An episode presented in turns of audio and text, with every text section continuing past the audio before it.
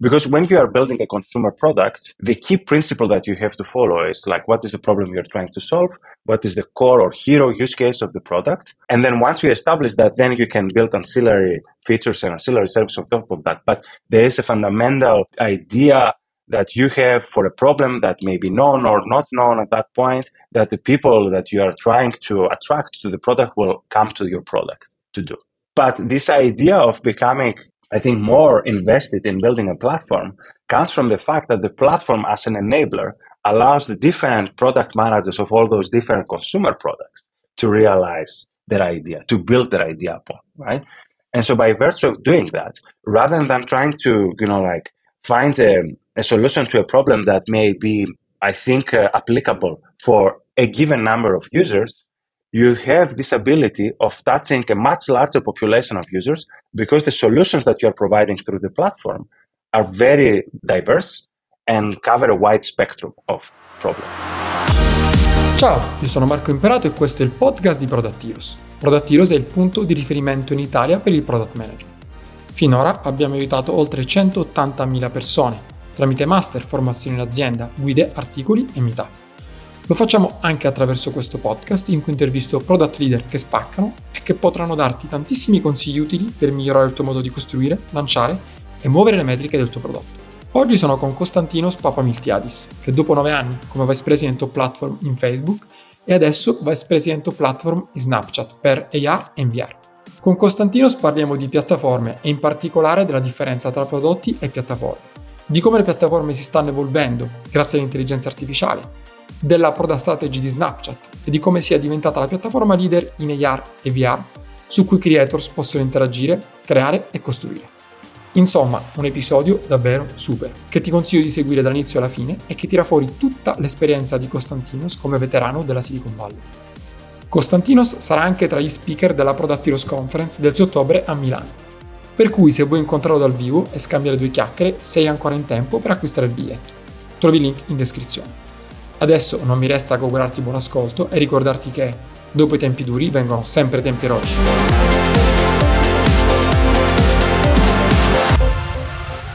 Ciao Constantinos, welcome to Product Heroes. Hi Marco, how are you? Super fine and thanks for being here. My pleasure. I'm counting the hours.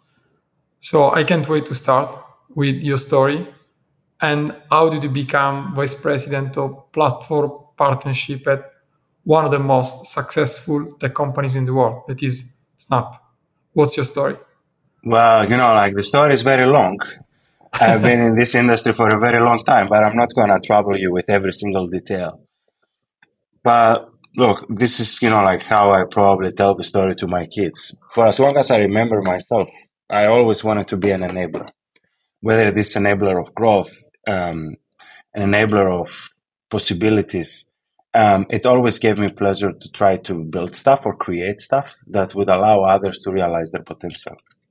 Uh, I was fascinated by the this idea of leveraging technology to be able to do that from a very young age. And once I get to college to study computer and uh, computer engineering and electrical engineering, that was, I guess, ultimately at the back of my mind that technology is fundamental and enabler for the things that I wanted to to do and build. I joined, you know, like a technology company back in those days to build prototypes. And I soon realized that the prototypes are a very good way of innovating, iterating on a couple of ideas. But when they don't hit the actual end user, you haven't really gotten real feedback.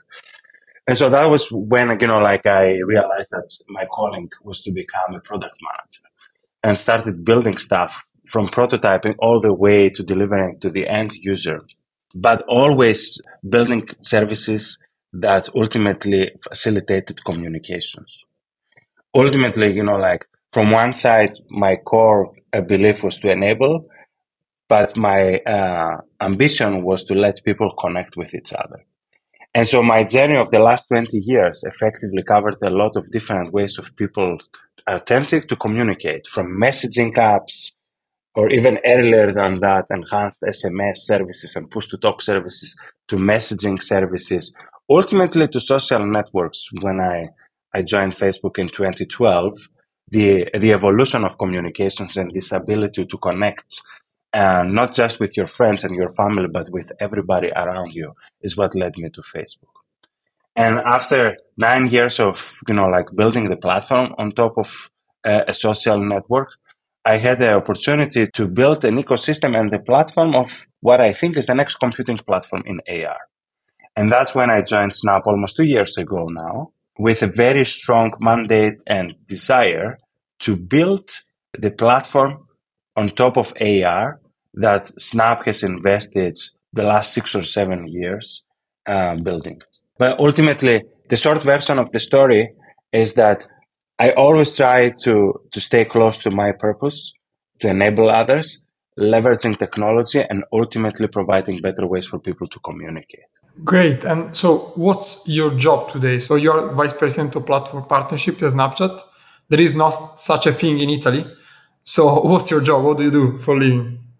Well, you know, like if you want me to describe my day to day, it would be very boring because you know like there would be lots of calendar you know like invitations and lots of meetings and lots of different conversations with different people but ultimately in a partnerships role you sit in between internal product teams and external product teams my my job is to be able to translate the core capabilities of the platform into a vision that a third party uh, a developer, an AR creator can leverage to build something new, to build something that is core to their business and core to their product. And on the flip side, translate whatever requirements and feedback that is coming from those developers into features that we need to introduce to the platform itself for the platform to become more valuable for that developer. So in a way, I sit in between those two product teams and trying to relay the information from one to the other in a way that is understood by both audiences.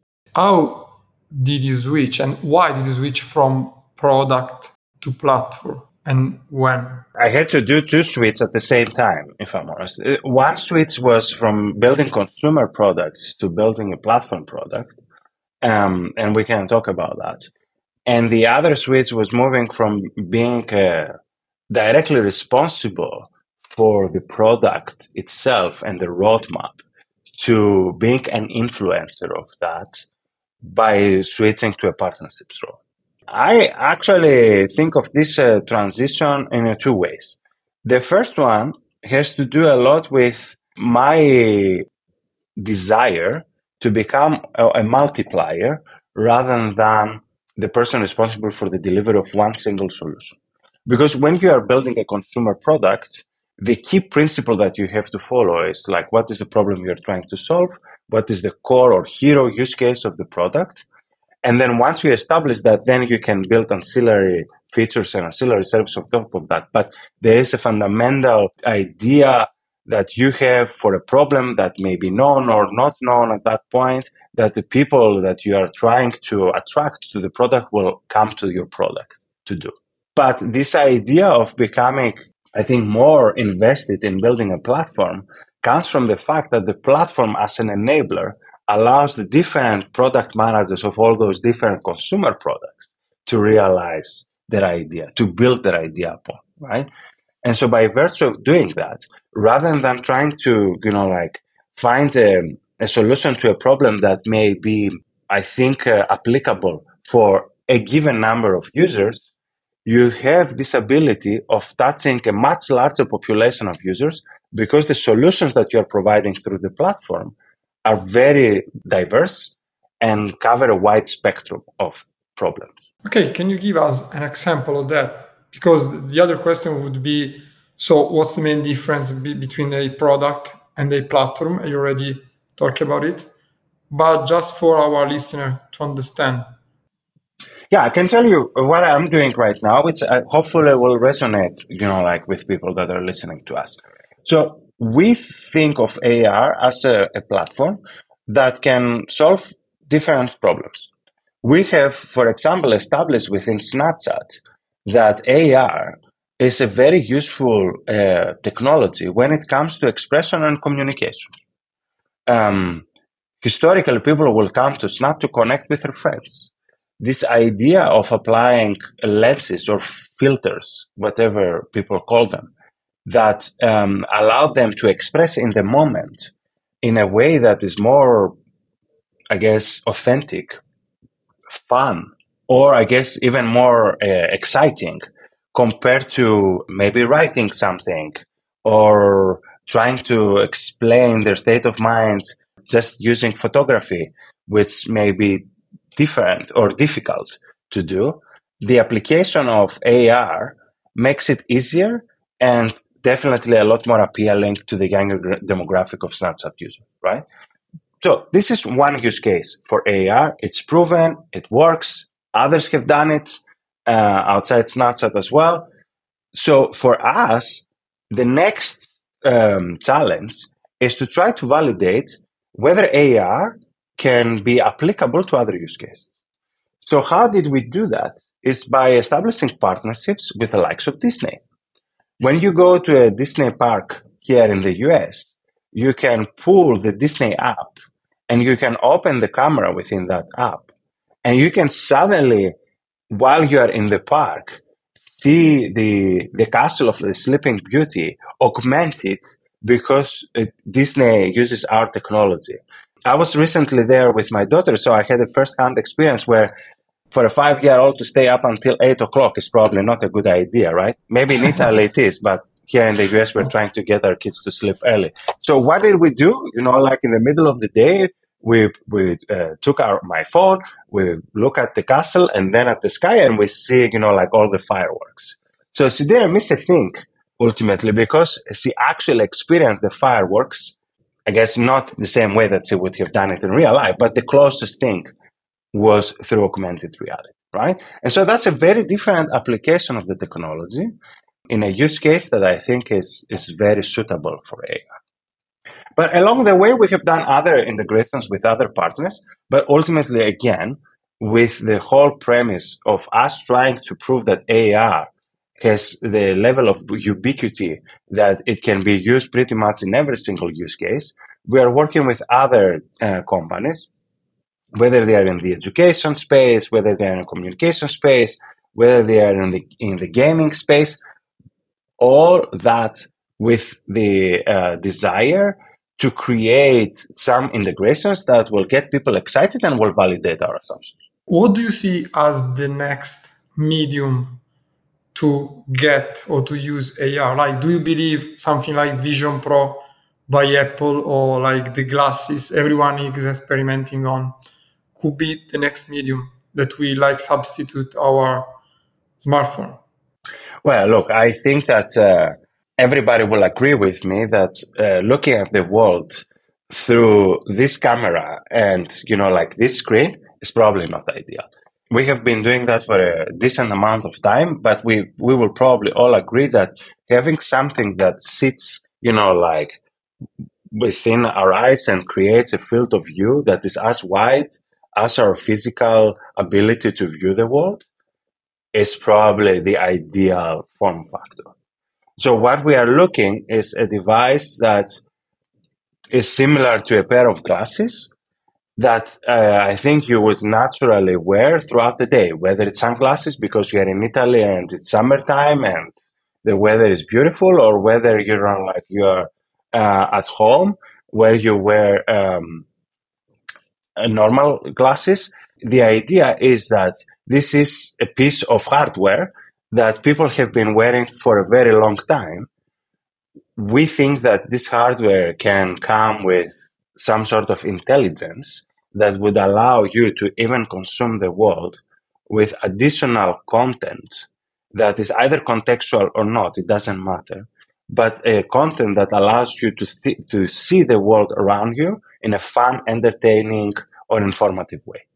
Okay, so getting back to the platform team, one of the first things we talked about when we get to know each other is okay, why we are not building platforms in Europe? Look, I think it's a very nuanced um, question because, in my definition of a platform, the the the two that come to mind that I have either been a developer on or an enabler of would be operating system platforms from like the early days of Windows to, you know, like more recently iOS and Android, where the platform company provides the tools, the distribution, and the monetization for developers to build on top of that. And, you know, like chances are that in Europe, the investments towards building an operating system have never been either funded or even, you know, like uh, conceived by, you know, like entrepreneurs in, in Europe to build since it's a significant and massive undertaking that requires a lot of resources. Like, and so who has built those are, you know, like iconic companies like Microsoft, like Apple, like Google, and so on. But not that many outside, you know, like this group has been able to build operating systems and platforms on top of that, right? And then the second category is basically an area where obviously I have invested a lot of my time in the social media platform. And there you have, you know, like companies like Facebook, where I spent, you know, like a decent amount of my time, Twitter, or even Reddit, despite the recent changes. And of course, Snap, that have tried to build platforms for third parties to build on top of that, right? But then if you ask yourself how many of those social networking companies were funded or founded and funded in, in Europe, I'm having hard time, you know, like even identifying one, right? So the question I would say is like, why have we not been able to see platforms coming out of Europe is because we haven't been able to see operating systems or even social media companies coming out of Europe. And that's probably a very long conversation about why that has been the case. But what we have seen in Europe, and there is a platform component attached to them, is companies that are probably building uh, tools and services for other companies. Okay? I'm, I'm not going to name anybody for that matter, but I think we all know that there are companies that serve small, medium businesses, companies that provide enterprise level uh, tools for bigger businesses. And those companies have already established, I think, an ecosystem of third parties that build ancillary services on top of the core platform. But those are not necessarily services that reach the consumer or have, you know, like broader brand equity that a lot of people will recognize. But they're, they are there and they do exist. Okay, so you mentioned Facebook. You spent almost like 10 years, so actually nine years. And uh, it was during like the rise of Facebook. So I, I think there, there were massive changes and massive challenges. So how did you help with the platform development? And I'm very curious to know which were the, the main challenges because we saw like any of them from the outside, very a few of them, but I think there were like thousands of challenges. It's very fascinating for me to reflect back on those nine years because not a single day was similar to the previous. Like there have been so many different things that uh, became a priority for me and things that I um, introduce myself as part of the team that is uh, providing a solution to the challenge that's probably are the main reason that I was there for such a long time. There was um, a constant pace of learning and new challenges and new opportunities.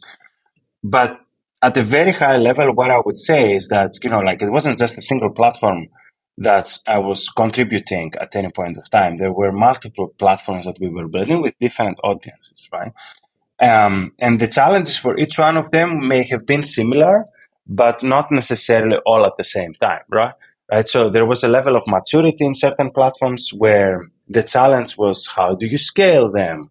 How do you make sure that you have the operations to uh, ensure that those platforms have the highest standards of integrity and you don't see bad actors coming in that will hurt the experience that people have on the platform all the way down to scaling them down because at some point you realize that those platforms may not necessarily live up to the standards and the expectations of people right so for platforms that have reached that level of maturity the the scaling, the integrity, and the scaling down as, as, are probably the biggest things that one has to worry about, right? But for new platforms, uh, are other things. Like uh, I remember vividly, we were trying to build this this new platform, and you know, like for a, a very long time, we were trying to get traction and grow the audiences and uh, scale the adoption. And there was this kind of belief that, hey, is this platform really a thing? When, you know, like it has maybe a few million or maybe a few hundred million users, when the scale that Facebook operated is probably in the billions, right? So for any other company in the world, you may have easily assumed that, you know, like having a few hundred million users okay. it would be successful, right? but w- when you are like at Facebook, you know, like that's not a given. So you need to make sure that the investments go in things that reach a very large number of people for those investments to continue to be there. And so that was another challenge that may not necessarily be obvious to the outside. So, talking about the, the change in the social network landscape, so everyone of us has a pretty clear understanding how social networks are evolving.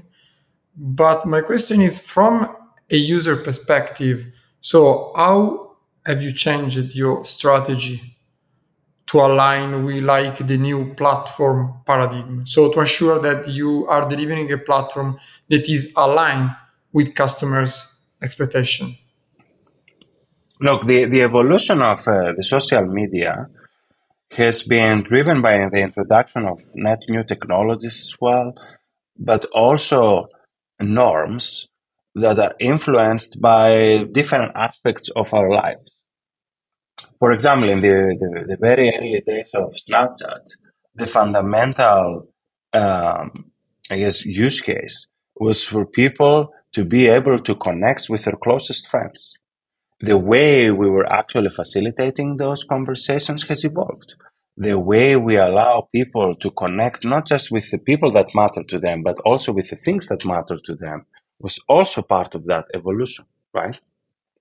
The proliferation of new technologies in like AR and more recently AI has also enabled us to evolve the product and the way people again communicate with each other or communicate with the things that matter to them. And so this journey that I think we have gone through and we are still on is uh, ongoing. And I think in reality, for for companies that want to remain relevant, for especially in the social media space, because we have seen a lot of social media companies becoming obsolete because they have not been able to keep up, right? There has to be an element of disruption and an element of evolution that needs to come to their product offerings that addresses the human needs, right?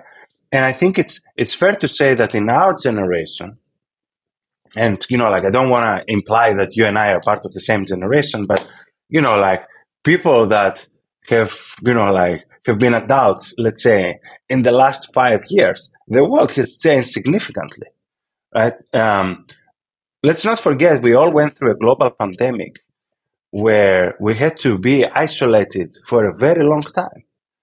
And that type of isolation somehow created even new norms about how people interact with each other leveraging social media.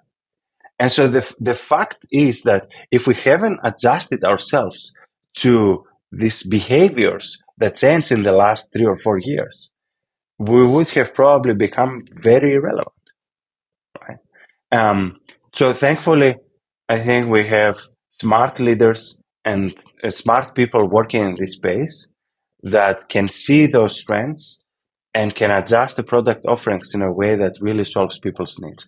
And that's why I think in the social media space, there is a fundamental, I think, evolution of the experiences that uh, the social media companies deliver but also the the way people use those social media platforms.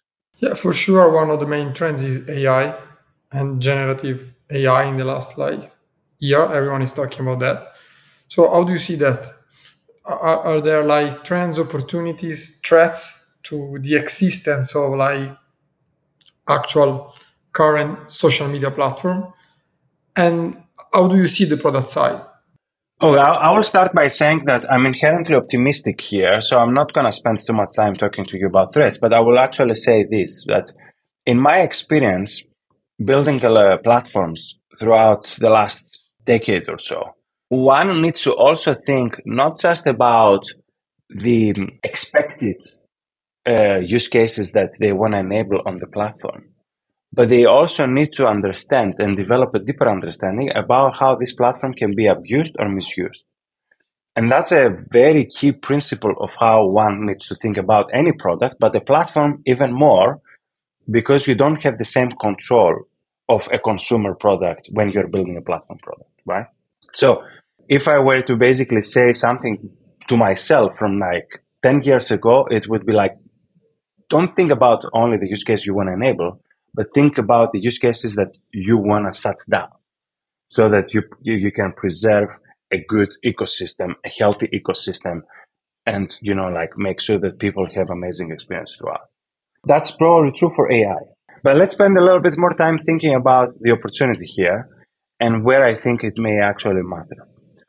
So when I think about AI, but more specifically Gen AI, since this is the one thing that's got us all excited about AI, I would actually say that there are two areas that uh, I would be, as a PM, very interested in exploring.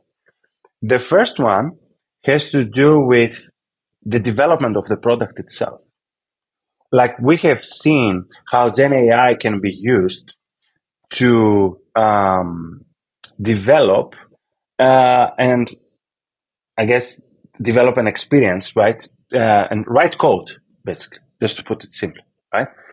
And so if there is an opportunity there for me, personally at least, is this idea of being able to do A-B testing a lot more cheaply, which ultimately would allow a lot of speedy iterations on a product that in the past may have taken a lot more time to put together and experiment with, right? And in my experience, having the, a framework of quick iterations is always good when it comes to the ultimate product quality. Because those quick iterations going to allow you to get to the end goal faster and better. So that's one aspect. The second aspect is that there is always this, I think, uh, compromise or trade offs that uh, people have to make when it comes to product development because there is a, a finite resource, the engineer that's going to build the features, right? With Gen AI, I would like to hope that the cost of delivering something is going to be reduced significantly that you don't have as a PM to make that many compromises. That, that, that the, the engineer is working on the, the product feature doesn't need to do shortcuts or, you know, like save time by, you know, like hacking their way, but they can actually do it properly, um, leveraging Gen AI tools to expedite the process, right? Okay, so that's actually on the product development side. I think there is also a big opportunity to leverage Gen AI on the product itself, right? We have been experimenting with Gen AI on the Snapchat side uh, for a few months right now, and it has uh, really blew our minds. The way people interacted with their friends is similar to the way they interact with my AI, our chatbot, and um, asking, you know, like the chatbot questions of different kinds and, you know, like interacting with it in a friendly, you know, like conversational interface has been very well received. Um, we had some uh, numbers recently where we are talking about millions, hundreds of millions of interactions with that um, that interface of uh, generative AI that is text based. But obviously, it's going to evolve, right? Which I think can drive more engagement and can drive ultimately more retention for any consumer product when they use this type of tools uh, thoughtfully within their own experience and product. How do you see building a product for a technology that is is not so widely adopted yet as AR? So everyone is talking about that, but it's not like there is not mass adoption.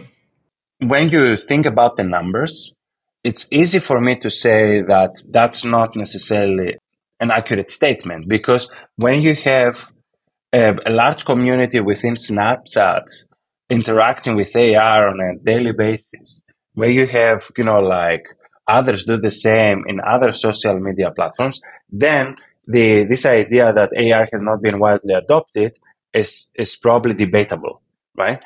But I think it's fair to say, going back to our previous conversation, that the majority of the engagement that people have with AR is within social media for the purposes of expression and communication. So our approach has been to work with the likes of Disney, like we described before, to unlock innovation in net new use cases that you wouldn't expect to do necessarily on Snapchat, but down the line you may actually do that. That's not mutually exclusive.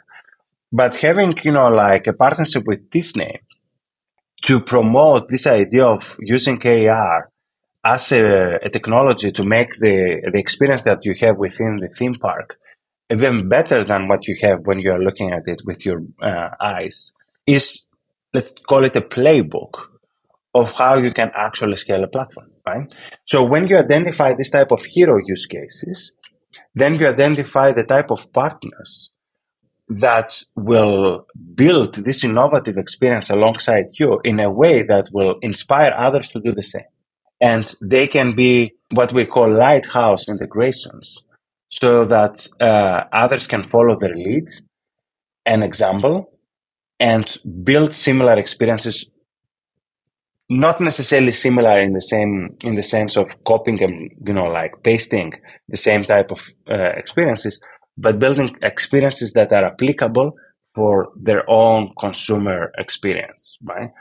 For example, recently I launched an integration with Microsoft Teams. So that, you know, like when you and I are on a video call, you can apply some of Snapchat's best filters and make the whole interaction fun and interactive in ways that you wouldn't otherwise be able to do.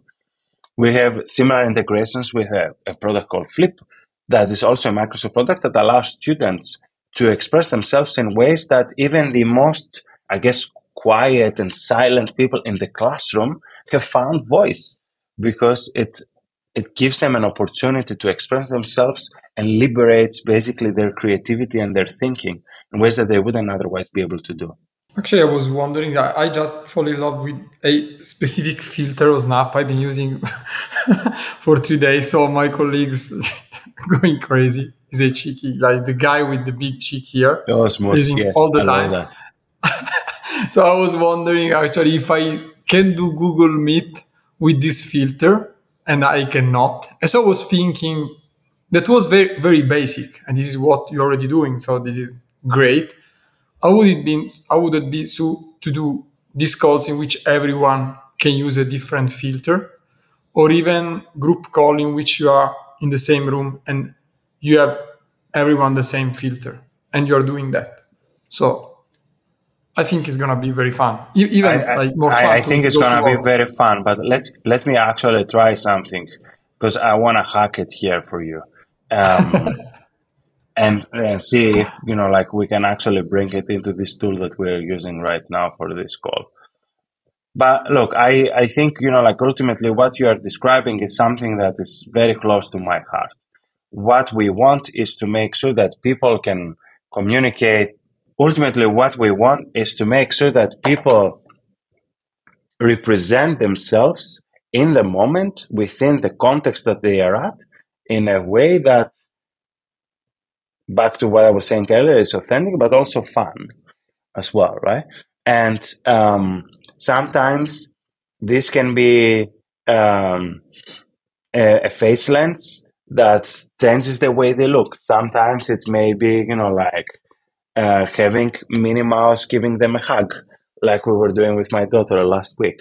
Um, it's really impossible, though, for us to be able to build on our own all that content and all those filters that, uh, or lenses as we call them here, that would uh, be very relevant for anybody around the world for any given moment, right? And that's also why we decided to build the platform. That's why you see a lot of those amazing lenses on Snapchat, not just built by Snap, but by the community itself. So we have a large community of AR creators all over the world that are contributing to that. And there are definitely areas where I could see the proliferation of creators in, in the country is basically what driving what is driving significant engagement for Snapchat in that country. Because the local creators are the ones that are developing the content that resonates the most with uh, the community that we have in that country. So basically, creators can build. That is the essence of the platform. The, of the platform we were discussing before. So creators can build on top of the platform their own filters, and maybe rise like their followers or push their filters to their community. Correct. So at the same time, you make Snapchat to grow in the different country. Yeah. And look, for, for the younger demographic of people we have on the platform, we have seen a lot of them making uh, lenses for themselves or their friends. Like we have um, a large community of teenagers that uh, will be using Lens Studio, our developer environment, to build uh, lenses that they don't necessarily care about going viral or maybe, you know, like um, being used by everybody around the world, but lenses that are primarily used by their themselves and their friends. And that level of creativity is basically another reason for them to engage with Snapchat in ways that they wouldn't otherwise be able to do in any other social media. And actually, I, this is my, just my personal consideration. I, I'm not a big fan of like social media right now because what I think and feel is that make you more alone because you are more into like the platform spying or looking at someone else. But the way in which Snapchat is evolving, for example, I was telling you that I use a lot Snap with my daughters. We just use filters to spend time together.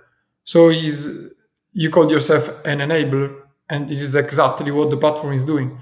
Mm. So it's just allowing us to have fun together, spend more time together, and using this thing as an enabler of like the, the connection. This is completely different from completely different from the very beginning of social media, social network.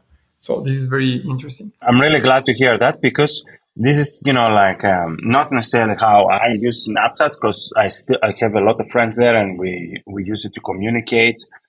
But when I'm with my five year old daughter, we use you know like the camera and we you know like there, there is a filter we were trying last night about how she would look when she's a little bit older and how I would look when I'm I'm a little bit older, and it was really a good laugh to you know like play around with this type of lenses with her and have some quality time with her, where she's not just passively watching videos yeah. or you know like doing other stuff, but it's playing with your dad, leveraging technology and understanding basically also what I do in my day to day life. So, getting back to your experience, you spent a lot of time in the Valley.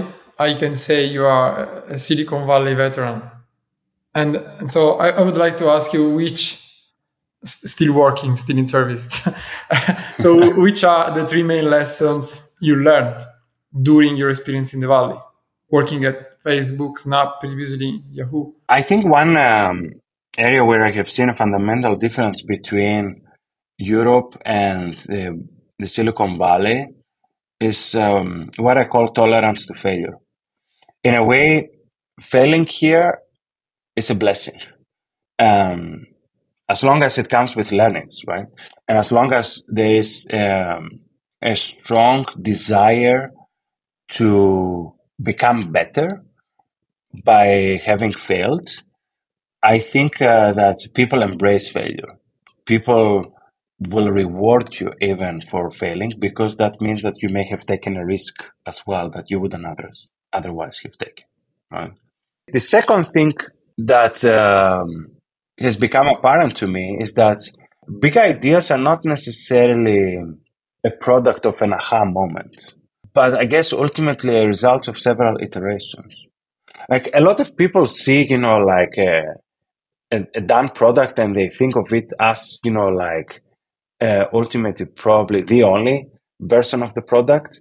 But no, that's not the case. That's like um, the out the output or the outcome of several iterations that has led, you know, like have led to basically this experience that people have in that moment, right? So if people are expecting a eureka moment of some sort that will, you know, like come to them as inspiration when they are having a bath. Um, that's not to probably be the case uh, for a lot of us, right? But having a, a fundamental idea about a problem that you're passionate about and you want to solve and try to find and iterate on the different solutions is what's going to lead to true innovation and will unleash creativity. And the last thing I would say is that, and I'm not necessarily suggesting that this is like a European versus US or specifically Silicon Valley type of thing, but what I've realized here very evidently is this uh, strong desire to be a team player. Ultimately, there is a say that if you want to go fast, you go, you can go solo, but if you want to go far, you have to bring other people alongside you on the journey, right? And I think the Valley has embraced that. The idea of trying to build something that will scale, will be meaningful, requires people to be less self-oriented and less about themselves, but more of team players. That the the what is not the only thing that matters, but the how is also th- something that truly matters. And ultimately, I think at Snap we have captured it in in our core values. One of our core values is for people to be kind, and that is effectively, you know, like the best way I think of describing what I was trying to say earlier, that the act of kindness to your colleagues, to the people that you are here to serve, is a fundamental, I guess, principle or behavior that dictates basically how you should be operating in a way that will make the business successful. Be kind, yeah. You, you have to like write it on the wall because when you are very stressed it's not that easy i mean it's obviously it's it's right so the last two questions that regard like your advice to someone want to become a pm so if someone want to become a pm so starting his career what would be your single advice? I mean to me becoming a pm requires a couple of different things. The first one is a strong desire to be solutions oriented. Because what you are trying to do is build build something that solves a problem the second thing is to be empathetic about the problem you're trying to solve um, i find it that uh, the best pms that i have met in my life or have worked with in my life have a very strong attachment to the problem there are a lot of people that you know like inspirational people lots of podcasts, TED Talks that people would be talking about. And they are talking about the inspiration for having built something. And it was actually at the back of a problem that was very close to their hearts that ultimately led them to spend time and effort in building a solution for, right? The third one is that they have to be very receptive to feedback. Because at the end of the day, like we discussed before, the product development is a process of several iterations. If you yourself are very defensive about your creation, the thing that you brought to the market, you're not going to be very uh, receptive to feedback that will help you make the product even better, right? Like there is a, um, an anecdote that a lot of people, you know, like say, which I 100% agree with, that the worst enemy of a founder is the early investors because they just happen to be friends and family. And because they're probably doing it out of pure love for the, the founder, they are probably also not giving them the hard feedback that they need to course correct when they have to, right? So sometimes it's best not to raise money from friends and family, not because you you wanna you know like make sure that um, you don't necessarily you know like waste the money from friends and family, because that's also a possible outcome, but because you would expect someone that has invested in your company to be I wouldn't call it the worst critique, but a critique of what you are building, right? and that's that's a good thing because you need that feedback to build something better. Totally right. In our like uh, masters for someone who want to become a PM, we always say, don't show your product to your parents or relatives because they're gonna love it, as you will get like terrible feedback. So the last question: If someone is already a PM and he wants to, he or she wants to improve, what would be, I mean, your only advice? Look, I'm of the opinion that a lot of decisions you made using your gut, but that goes back to what we were discussing before, like having a strong attachment to the problem you're trying to solve, being open to feedback and so on and so on allows you to probably make a lot more informed decisions. But there is one point, I think, once you have the product out there and it's being used that a lot of people underestimate, and this is the, the value of the data. But what I wanted to make sure that people understand is that there are two types of PMs that I've encountered in my life the people that make decisions that are purely data driven, and people that make decisions that data informed. Mm. I find that making data informed decisions is a better way of uh, influencing your decision making. Data driven decisions that purely rely on the data and not other aspects of the product, user inputs, research, um, industry insights, and so on and so on, can take a you know like a equal amount of weight when it comes to the decision making. And that's where I think there is an opportunity for a lot of uh, improvements on the decision making for a PM. 100% agree. So thank you very much, Konstantinos. Thank you, Marco. And see you in Milan at the conference in October. Can't wait to join you in October. Thank you very much. Ciao. Ciao ciao. Grazie per aver ascoltato questo episodio di Product Heroes. Se l'hai trovato utile, iscriviti su YouTube, Spotify, Apple, Amazon, insomma, dove ascolti i tuoi podcast normalmente, così non ti perderai neanche un episodio. Prima di andare via, vota con 5 stelline questo podcast o scrivi un commento, una recensione. Questo ci aiuterà a raggiungere sempre più persone e quindi aumentare la diffusione della cultura di prodotto in Italia, che poi è la nostra mission finale. Quindi il podcast è soltanto uno dei tanti modi che Product Heroes utilizza per spingere la cultura di prodotti.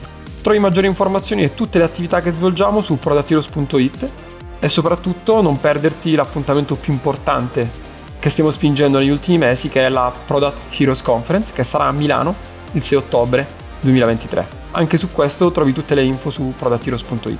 Ciao e alla prossima!